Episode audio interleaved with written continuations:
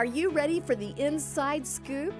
The good, the bad, and the just flat out wacky from inside the Virginia State Capitol?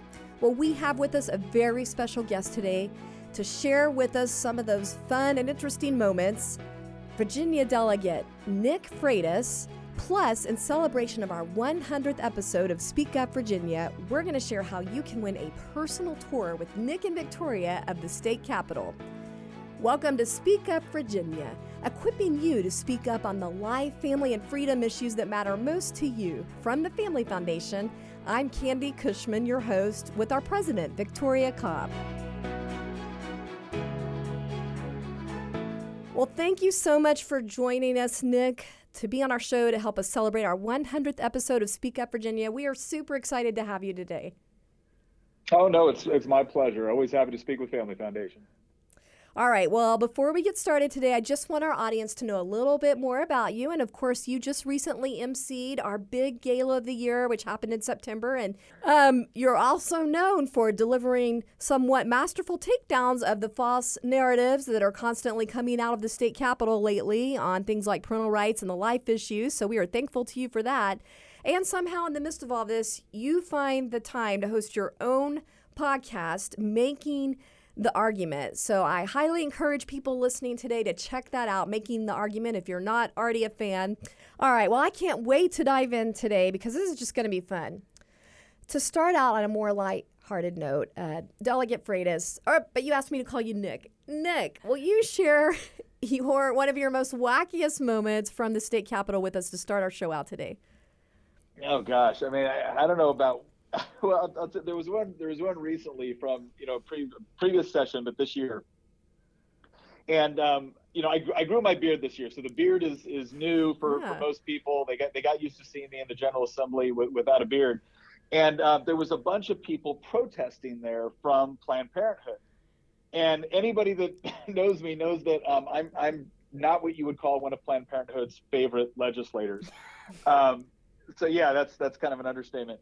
But I'm I'm walking up to the House floor, right? I've got my beard. There's all these protesters here, and there's a bunch of Democrats walking in front of me, and this one Planned Parenthood protester stops me and goes, "Thank you for everything you do." And I looked at him like, "You're welcome." You know, Wrong I will, guy. I promise you. I promise you, I will continue to do it. And the whole time the whole time I'm sitting on the floor, I'm like, at some point, she was up in the gallery going, "Oh, I've made a horrible mistake." I love that. That is an awesome one. Victoria, can you top that? No, but you know it's funny. Uh, you know, since he referenced Planned Parenthood, I gotta I gotta add, add, tell this story. Um, one of my more strange moments was actually well, I got to work up to. it. I got to give you some context. So you know, Ed and Health is the committee that for I mean literally decades would kill every pro-life measure. And to be honest with you, that was whether there, it was controlled by Republicans or Democrats back then because we had a lot of Republicans that were what they call rhinos, Republican in name only, people that just really weren't super pro life. And chairing the committee at this point in time was Senator Russ Potts. And he was 100% considered a rhino, not interested in the life issue. So he was the block for us getting all sorts of things done. And uh, we're a, you know, a nonpartisan organization. I don't care what label they wear. We're still going to let people know about that. So I'm young. I'm, you know, relatively new in our uh, my job, and I, I guess I didn't know the influence and the power that sometimes certain actions take. So we kind of did this full page newspaper ad in his local newspaper about his voting record. And I, I guess I underestimated how mad that might make somebody.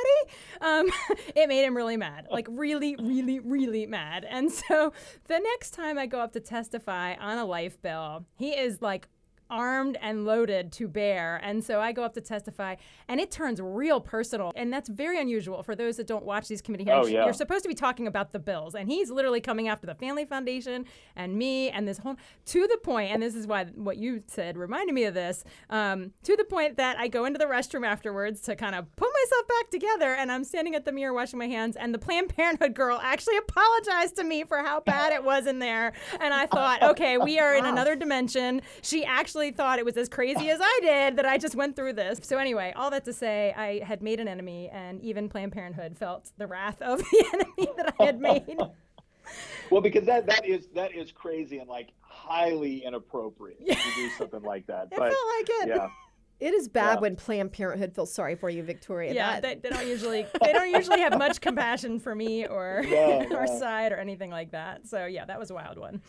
Well, that was fun. Thank you. Now, I'm going to get a little more serious.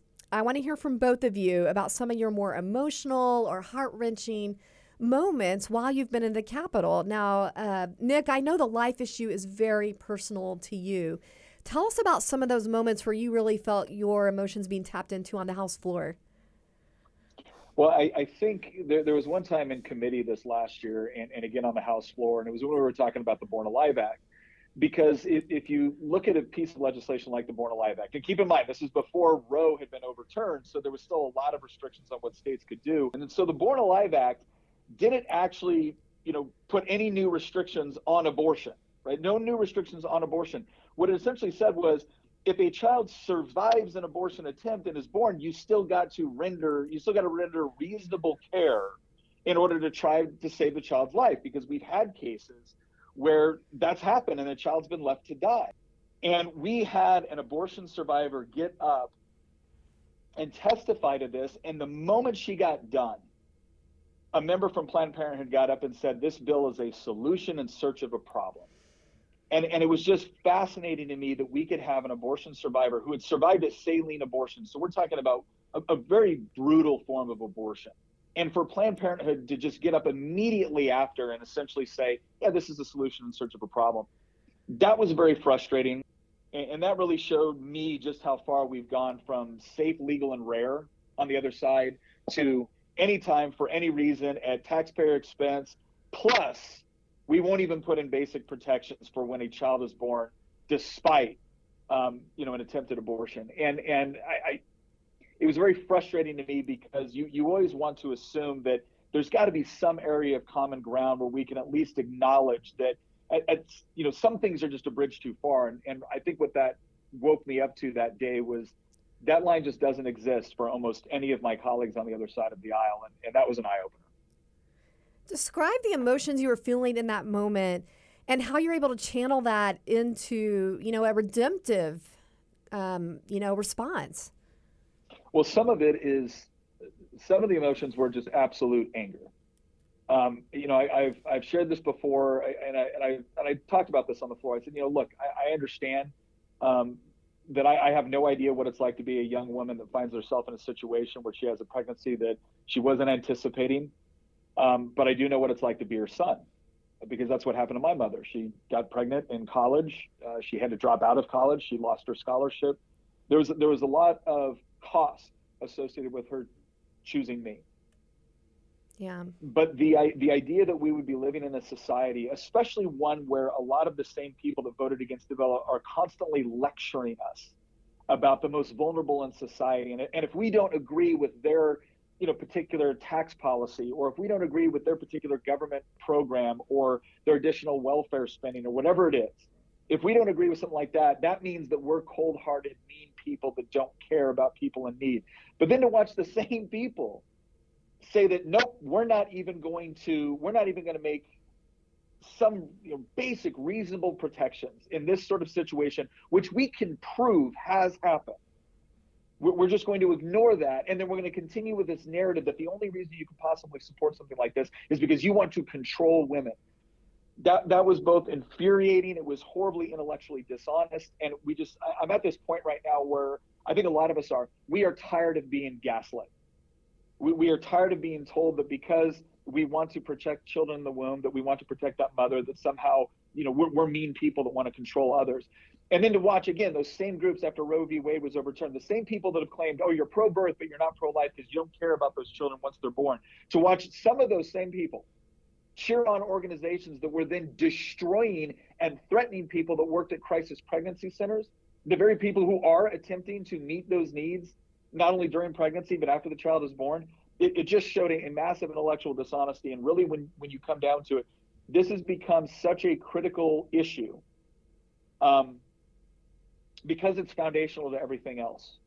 For, for all of my and all of my colleagues on my side of the aisle that are like, well, you know, I, I wish this was an issue that I wish we could just focus on the economy. I wish we could just focus on on something else. I, I'm sorry, but a government that is not willing to protect your right to exist as a human being, cannot be trusted to protect any of the other rights that you agree are God given and important and are fundamental. This is the most fundamental. Well, Victoria, I know this is also super close to your heart. Um, share with us some of the emotion that you have felt watching this go through the Capitol. Well, yeah, this issue, I mean, you know, I can't tell you how many laws we've been involved with, so how many battles in the committees. And, and the most, I, I think the most central one has been the one around safety standards in an abortion center, simply because um, we know what it's like in there. We get the stories. We know it's not like any other uh, medical facility you would walk into. So it's dangerous for the woman and, of course, deadly for the child. And we, I mean, we fought for, I mean, decades trying to get clinic safety. You know, I get teased around the office though because those those regulations were released the,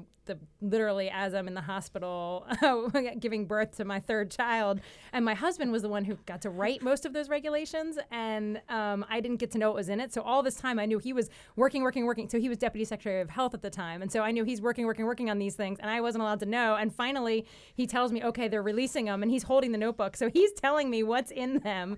And in between nurses walking in and out of the room and that kind of thing. But that was a big deal because we knew it was going to help. And then, of course, watching it get taken down by, um, you know, the next administration undoing them and how devastating that was after all those committee hearings. Because remember, every time we tried to have a board of health hearing. I mean, it was like you'd get up at 4 a.m. and stand in a line around the building for hours just to get in to be able to testify. The amount of emotion and energy and passion, I don't think I've seen anything really quite like it even since then. So that was a big one. But yeah, it's hard to watch them co- these these laws come and then all be struck down. Um, it's painful. How did both of you kind of navigate just the highs and lows of the work you're doing?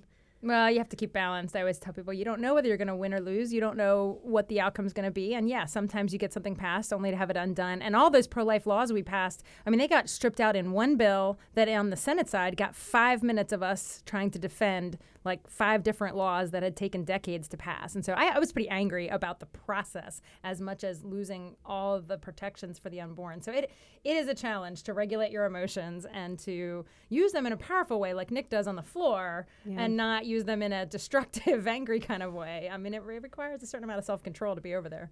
My job is to be obedient to the purpose God has given me. Exactly. Right? That's my job. Sometimes there will be victories. Sometimes there will be losses.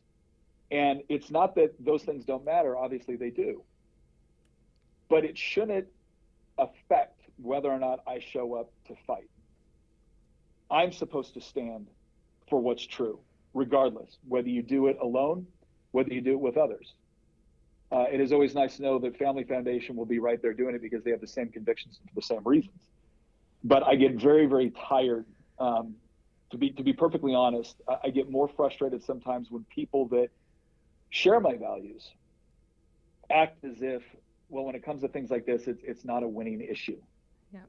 Well, then you make it one. and you don't make it one by ignoring it. You don't make it one by giving up because you've had a defeat.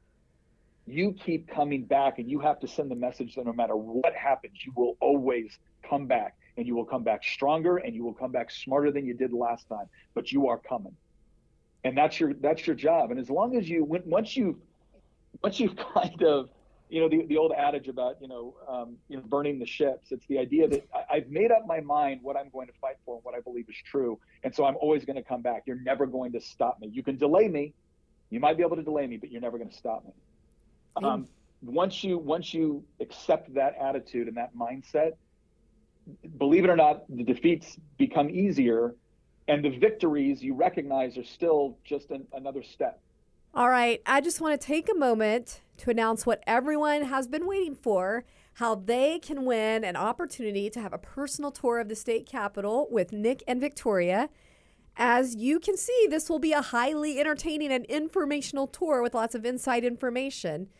And basically, it's going to work like this we're going to be randomly selecting 10 fortunate winners who correctly follow the steps, the Win a Tour steps that we are going to be providing online which include things like subscribing to our program and then reviewing it and then uploading an image of the review that you did.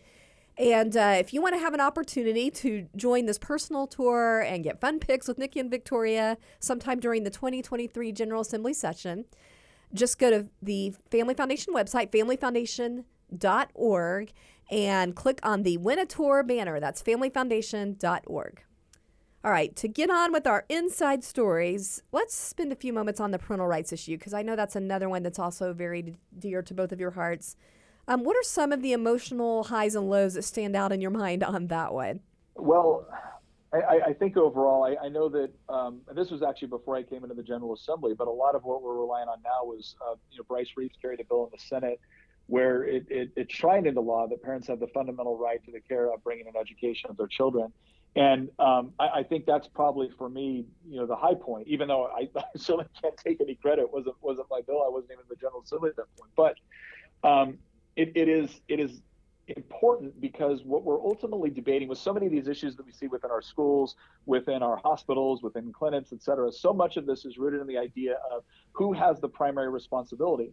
And there's a, a lot of our colleagues that, you know, again, they're not going to come right out and say this. It's not going to be on, on a brochure somewhere, but they honestly believe that the state should, and it is appropriate for them to play a much larger role on the raising of children. And I, I think for our side, we, we recognize that we don't we don't think that parents always get it right.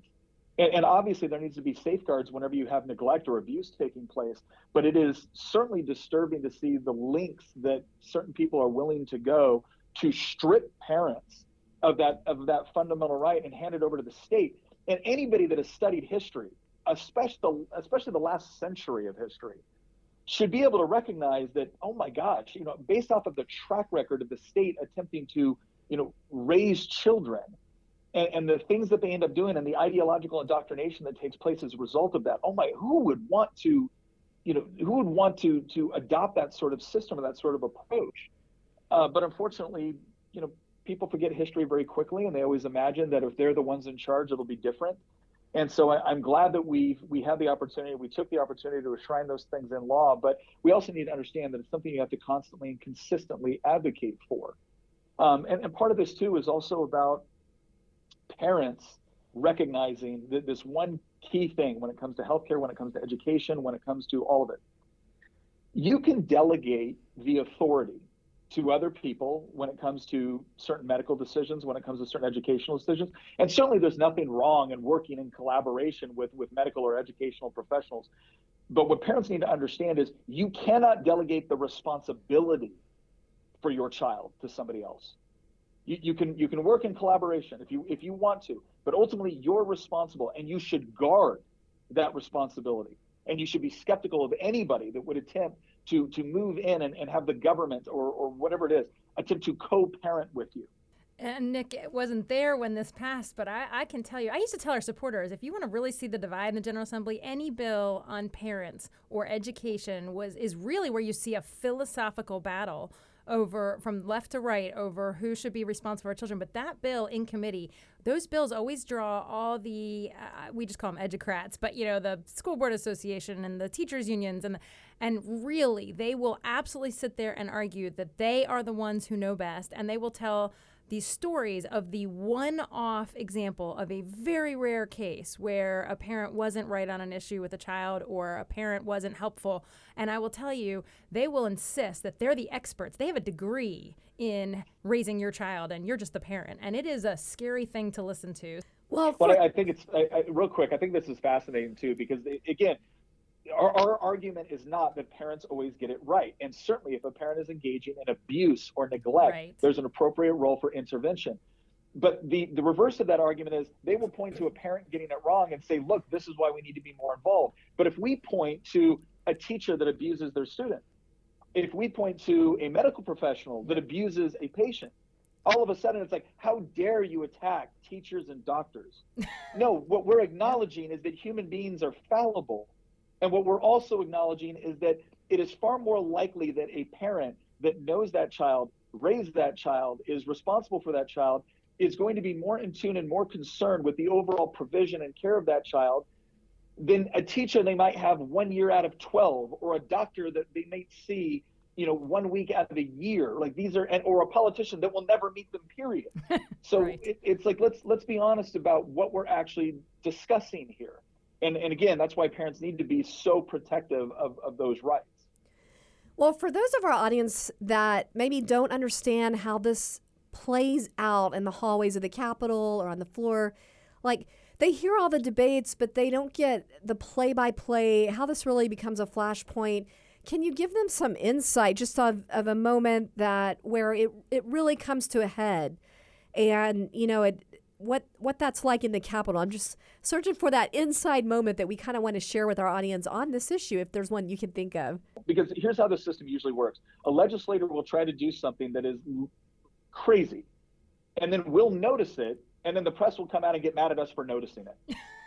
and and a and a perfect example of this is a legislator who carried a bill that essentially allowed for abortion up to the point of birth for any reason whatsoever in the same year that she carried another bill to protect moth larvae. Wow. Right. and, and you're looking at this going, do you, do you not, oh gosh, you're so close. Do you not see where there's a potential wow. issue here? Do you not, do you not see the apparent contradiction here? And, and, the, and the answer is no, you're just a bigot or you're a racist or you're a sexist or, or whatever else it is. And so, but I, yeah, I, I think it's, it's amazing to me that that is a lot of times the, the, the process is they will, they will propose a bill and and the press will talk about it exclusively from the stated intentions of the legislator. We don't legislate intentions. We write laws. And so we're constantly arguing like, no, it's not about what your intention is. It's about what does this bill actually allow? That might be a little far afield of what the direct question was, but mm. for me, that's a perfect example of you know why some of these things come to the flashpoint that they do. I do want to just give both of you a chance to just touch on what it's like to be raising families while you're on the front lines of the culture war. Because Victoria has three, ki- uh, four kids. I just left one out. Four kids. Um, you, how many children do you have, Nick? I have three 19, three. 17, and 14.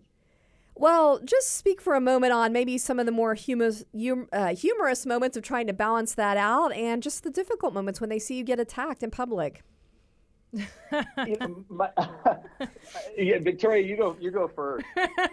I mean, my kids certainly know. I mean, it's like a it, it, it's a joke in our house. You know, we call it my fan club because there are obviously people that hate me, and my kids have witnessed that. They actually, literally, you know, have people down the street that tell them that their parents hate me. So you know, they have like little buddies, you know, that that uh, inform them that their parents absolutely hate what I do and everything about me or whatever. But um, but you know, it's fun to balance it. Um, you know, my kids actually grew up coming to the Capitol with me. You know, I actually had a a, nursery in my office. It was like half nursery, half office because I brought my kids everywhere. But sometimes the Capitol is not the most um, kid friendly place. I'll just be honest with you. you know, you don't want your kid there on the time that the ERA women are displaying their free speech with actual no clothes on. You know, the, um, so it's interesting because you never know what you're going to get when you actually bring your children to the Capitol. Um, and a lot of times they came back with cookies and goodies that they were handed out from legislators, but other times it was like, "What did I just see, mom?" I mean, my my kid definitely learned some of her. I mean, Emma Grace in particular always remembers that she learned uh, a cuss word from one of my events that she came to. So you never know. You just have to have good conversations with your kids.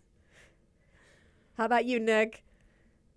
Um, yeah, I mean, my, my oldest daughter was a Senate page. My youngest daughter has come and intern for me. My son has obviously been down the Capitol, Capitol a lot as well.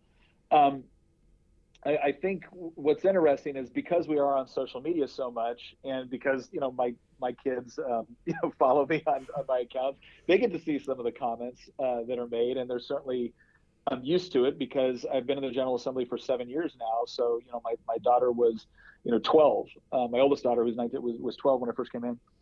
Um, one of the things that I think is, I will tell you this much as, as a father, um, like my oldest daughter, she's in the realm of theater and cosmetology. so uh, this is probably going to shock you, not the most conservative, um, you know, areas of, of the economy and education.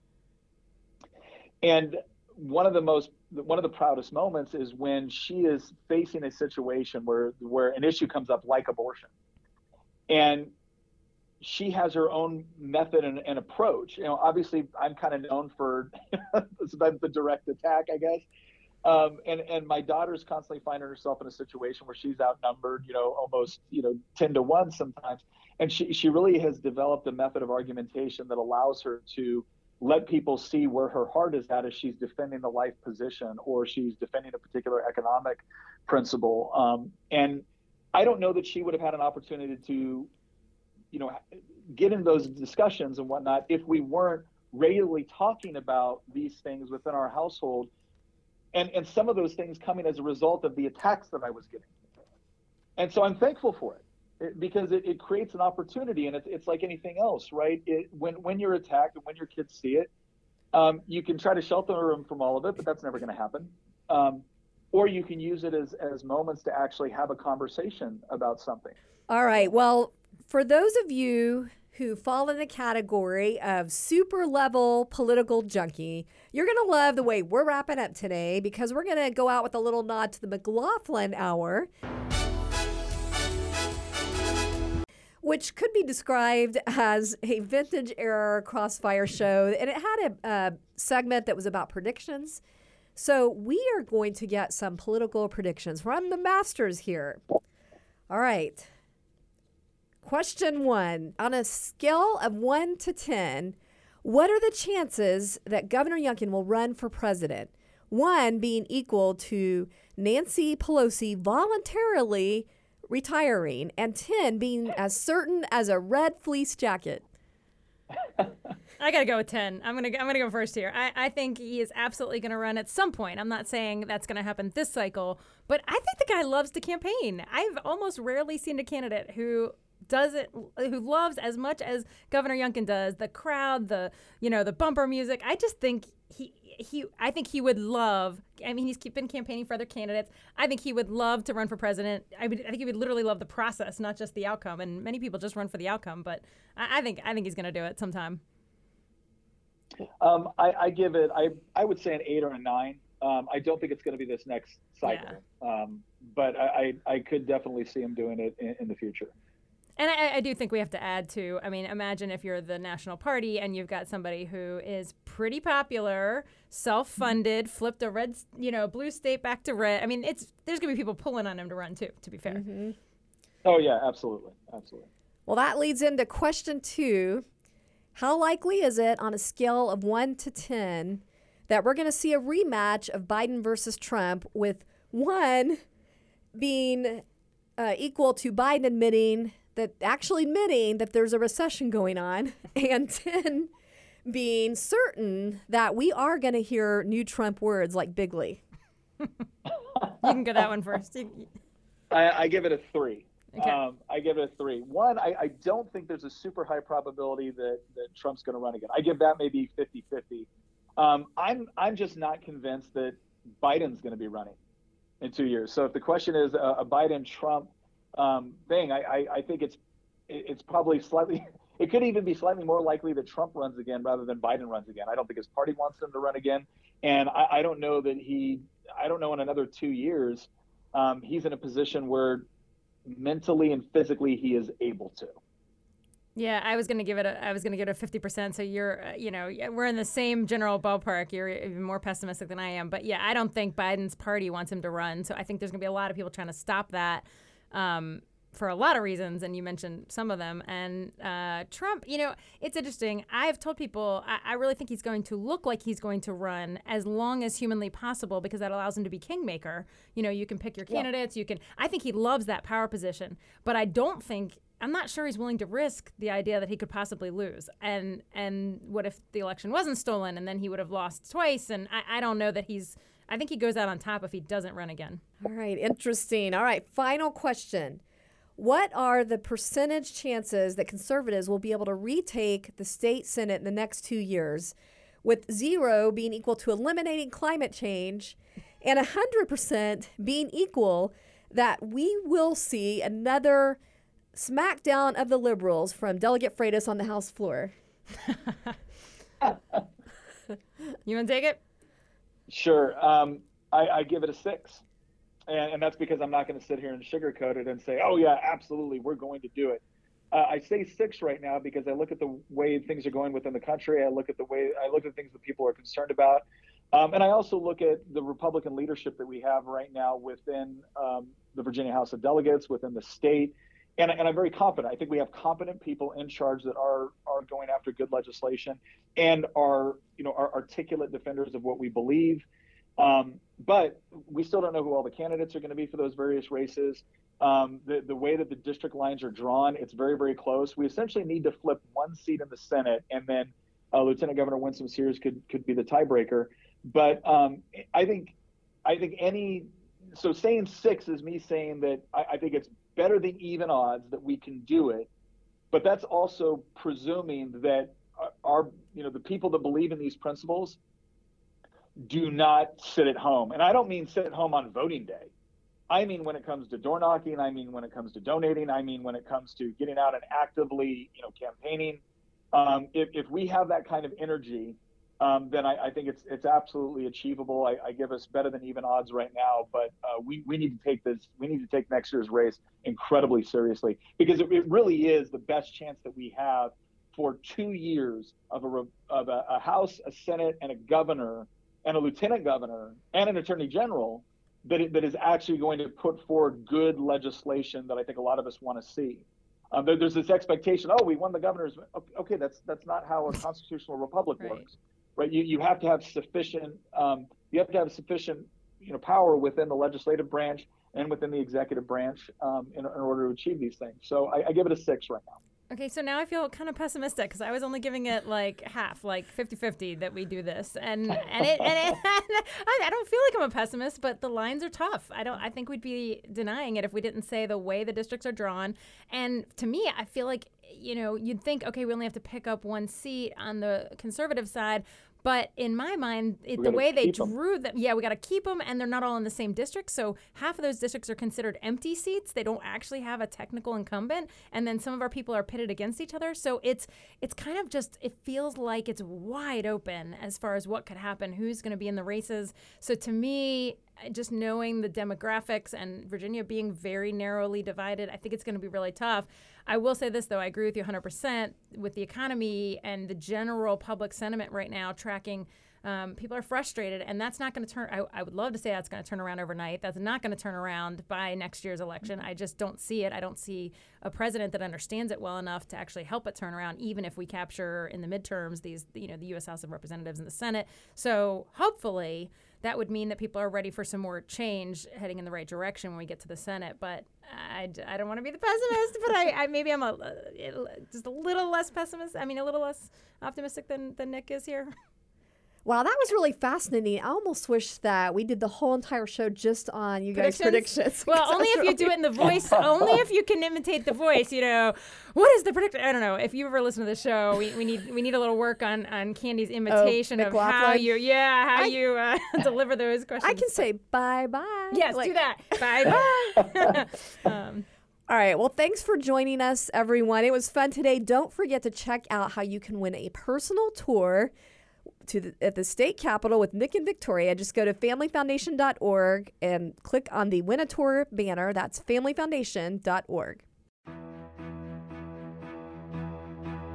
Thanks for joining us for this week's Speak Up Virginia, brought to you by the Family Foundation. Visit us at familyfoundation.org. That's familyfoundation.org. See you next time, and don't forget, we are stronger when we speak together.